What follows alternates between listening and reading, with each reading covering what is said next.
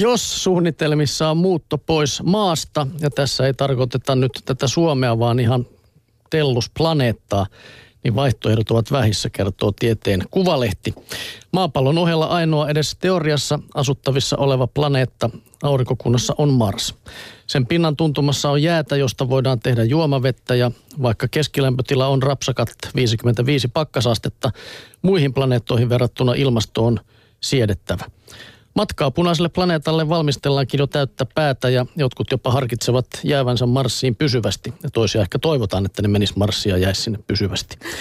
Jo viiden vuoden päästä yhdysvaltalainen Inspiration Mars järjestö aikoo lähettää pariskunnan kierrokselle Marsin ympäri.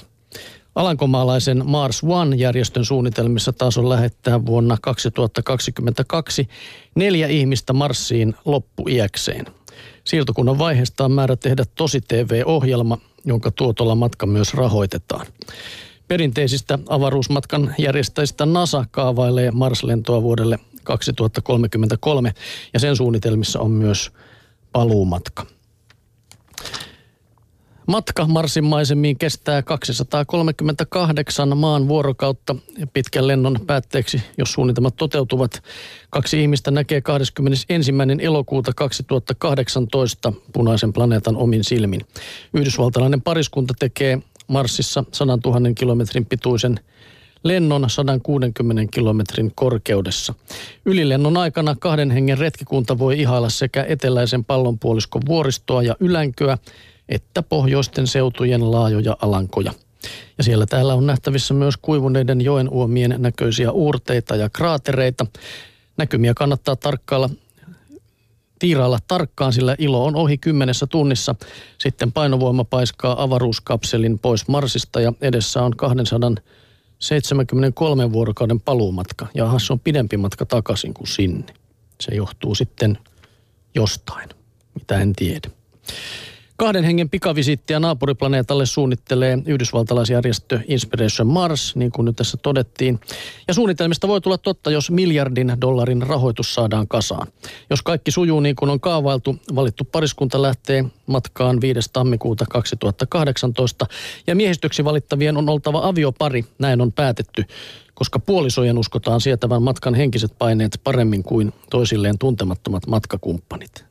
Eikö ne to- lukenut näitä kesälomajuttuja? Tota nyt ei kyllä joo. Mäkin kyllä heti ajattelin, että onkohan näin.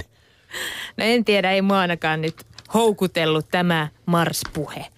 No en minäkään nyt heti ole lippua tilaamassa. Suomen lääkärilehdessä kirjoitetaan plagioinnista – Vaihdetaan siis vähän aihetta. Internetlähteiden saatavuus ja tietotekniikan kehitys ovat helpottaneet luvatonta lainaamista. Kansainvälisten arvioiden mukaan plagiointi on yleistynyt ja asenteet plagiointia kohtaan ovat höllentyneet opiske- opiskelijoille tehtyjen mielipidekyselyjen perusteella. Suomen yliopistoissa sähköiset plagiaatin tunnistusjärjestelmät yleistyvät nopeasti. Suosituimmat niistä ovat yhdysvaltalainen Turnitin ja ruotsalainen Urkund – Tunnistusjärjestelmien hyödyt ovat myös ennaltaehkäisyssä. Ei kannata kokeilla kepillä jäätä.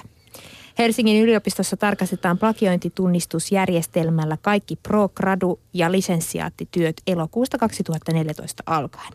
Urkund-ohjelmaa voidaan jo nyt käyttää kaiken, kaiken mit- mittaisten tekstien analysointiin. Osa yliopiston tiedekunnista tarkistaa myös väitöskirjat.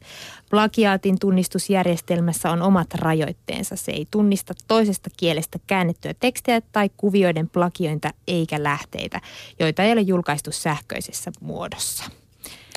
Ihme huijarijengiä, kun niitäkin pitää kytätä. Siis tiede, miehet ja tämmöiset, tai tulevat, niin pitääkö sinne kepulikonsteella päästä sinnekin? Niin, Ei ja muuten keksisivät onnistu. nyt edes uuden nimen tolle plagiaani No se on, joo. Se oli kyllä sellainen sana hirveä. Mutta jos tuommoista on meininki, niin ei ihme, että on tota suomalaisen saamasta Nobel-palkinnosta 70 vuotta, niin kuin tiedelehdessä kirjoitetaan. Ai Virtanen sen silloin blokkasi. Ja ikävää on vielä se, että edes huuhaa Nobel ei ole tärpännyt.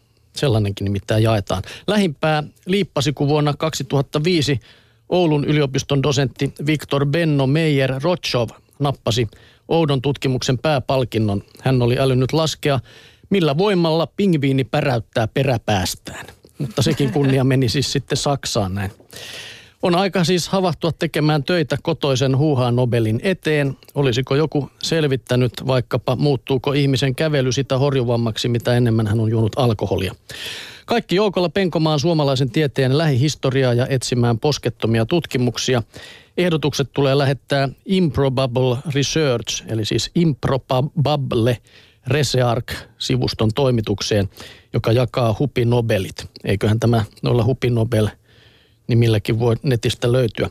Tutkimuksen ei edes tarvitse olla uunituore, sillä nolon palkinnon voi hyvin saada jopa vaikkapa 1980-luvulla tehdystä löydöstä.